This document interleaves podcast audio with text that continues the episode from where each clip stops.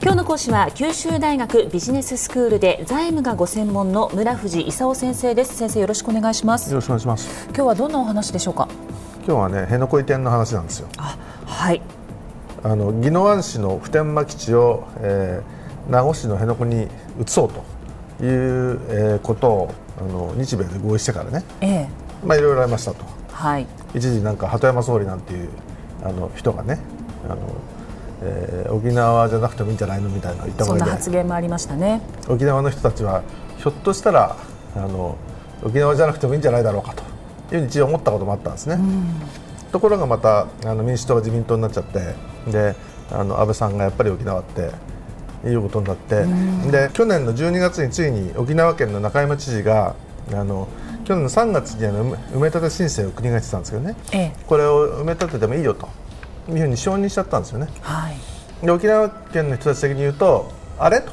なんか埋め立てちゃいけないって県知事言ってたんじゃなかったの？と。いうことで去年のあの12月にちょっと一回ひっくり返ってびっくりしたと。いうことなんですけども。そうですね。その後にあの名護市選挙っていうのがあってね。まあ、あの辺野古って移そうとしているところ名護市ですから名護市選挙がまあ1月になったんでね。でこれで来てもいいよっていうのと絶対許さんと。いうのどっちが勝つのかと。い。う戦いがまあ1月に起こったと。いうことで、えー、自民党としてはねあの、まあ、いいんじゃないのって言わせようとしてあの末松さんっていうのを担いだわけですけども稲峰市長これまでも稲峰市長だったんですけども、ええ、あの絶対だめだったっていうね稲峰市長が勝つという形で、まあ、名護市は絶対嫌だということを表明したということなんですけども、はい、じゃあ国と県があのいいよって言って名護市がだめだって言ってねじゃあ言った頃からどうなるのかと。そうですね。全く相反してるわけですからね。うんで国とあの県はあのやる気なんでね。名護市長は絶対許さんと言ってね、ええ、じゃあ名護市長ってあのどうやって許さないことができるのかと。いうことなんですけども、はい、いくつかその市長権限というのがあってね。市長権限。名護市でやる話ですから、ええ、名護市の市長に権限があると。で一体どんな権限があるのかと。ですぐ考えられるのられるのが3つくらいあってね。上水道の引き込みをあのそもそも、えー、今度移そうって言ってる施設に認めないと。その市長は水道利用方針を決定できる権利があるんでね。で水道をその基地作っても使わせないよみたいなこと。をまず一つ言ってるんですね。はい。でそれからその埋め立ての作業場を作って埋め立てなきゃいけないわけですけども、ええ、それその、えー、漁港周辺にね作業場を作ろうということなんですけども、はい、これにあの名護市の許可がいるんですよ。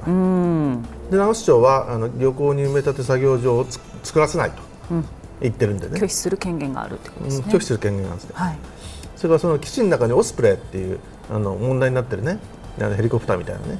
であれを使おうとすると燃料タンクが必要なんだけど燃料タンクもね消防法上あの市長に許可権限があると。いうことで市長は許さんと。言ってるんじゃオスプレイ使えんのと。いう話になって。であらゆるところで権限があるところ邪魔しようと。いうことになってるんでね、あのぼちぼちと細かい戦いがあの起こり始めてると。いうことですよね。国はそうやって土地をまあ抑えて軍事利用できるようにしていこうというところを市長権限を使ってすべてこう拒否する形で戦っているということですね。そうそう。それでまたあの、えー、中山知事が言ってるのはねそんなことやってる間に時間経っちゃってね結局沖縄のその外に行くってことなんじゃないのと。そしたら私が最初に言ったこと嘘ついたことにはならないよねとなんかちょっとよく分かりにくい理屈なんだけど、えー、そうですね、えー、ちょっとよく分かりにくい理屈なんだけどまああのえー、中山知事は別に県知事選の時にね言った公約を破ったわけじゃないと。いうふうに主張していると。で話がよく分かんないなと。いうのが現状ですね。でそもそもその、えー、そんなことをやってる背景としてアメリカがその沖縄にいるっていうのがね一体どういう意味を持つのかと、はい、いうことなんですけども、ええ、結局昔そのソ連と戦ったりね中東でそのアフガニスタンだとかイラクで戦ったりとかしてたのが中国が強くなってきたと。うん。で中国とその東シナ海とか南シナ海とかね、えー、あっちで揉めてると。いうんでアメリカがあの兵力をあのアジア太平洋の方に移そうと。うん。いうことになってきてるわけですね。えええ、で日本は今までずっとそのアメリカの後ろに隠れてね中国がなんかあの中国にいじめられたじゃアメリカさん戦ってるみたいな、ね、ことをしてきたわけですけどもアメリカは本当に日本のために戦うのかという疑惑もあってね安倍さんなんかちょっとあの怪しいんでねもう憲法なんか改正して自分で戦うということにしたらどうみたいな話もあるわけですけど、まあ、それはそれで時間がかかるんでね、えー、とりあえずアメリカなしにじゃ日本と中国が戦うことがありえるのかというともうそれもちょっと怖いねということになってきてるわけですよね。はい、これ難しい問題ですね。でなんとも言い難いですよ。でとりあえず自分でやるにも時間がかかるしね。自分でやるってすぐ言えるほど自信もないしね。まあアメリカに守られている部分も大きい日本。でもずっとアメリカに守られてきたわけですよ。だけどその例えば尖閣なんかのためにねアメリカが中国と戦争してくれんのと。アメリカ国民がねそのアメリカにその中国との戦争を許すかどうかと。いうと普通に考えればありえないですよねはい。それで先生今日のまとめをお願いします。あのね普天間基地を辺野古に移そうと。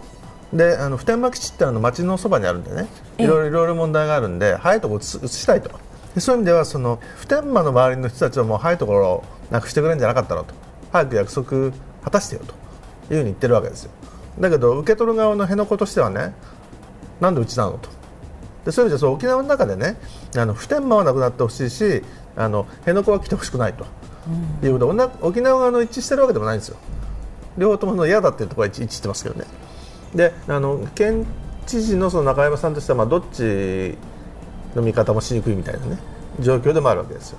でそんな中であの、えーまあ、中山知事が埋め立て承認したことでちょっと動き出したんだけどもあの、えー、名護市長選挙でね市民は嫌だって言ったんでね。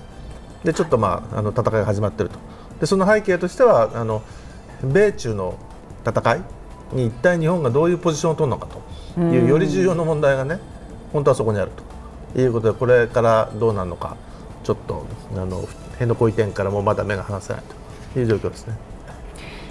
え今日の講師は九州大学ビジネススクールで財務がご専門の村藤勲先生でした。ありがとうございました。ありがとうございました。さてビビックモーニングビジネススクールはブログからポッドキャストでもお聞きいただけます。過去に放送したものも遡って聞くことができます。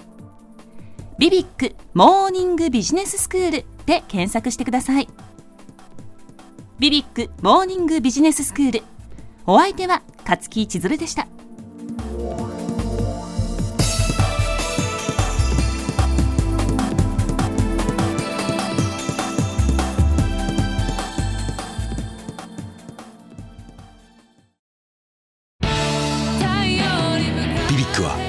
州で生まれ九州の人たちに光を届けています。九州のお客様が光り輝くように。それがキューティーネットの変わらない思いです。キラキラつながる「キューティーネット」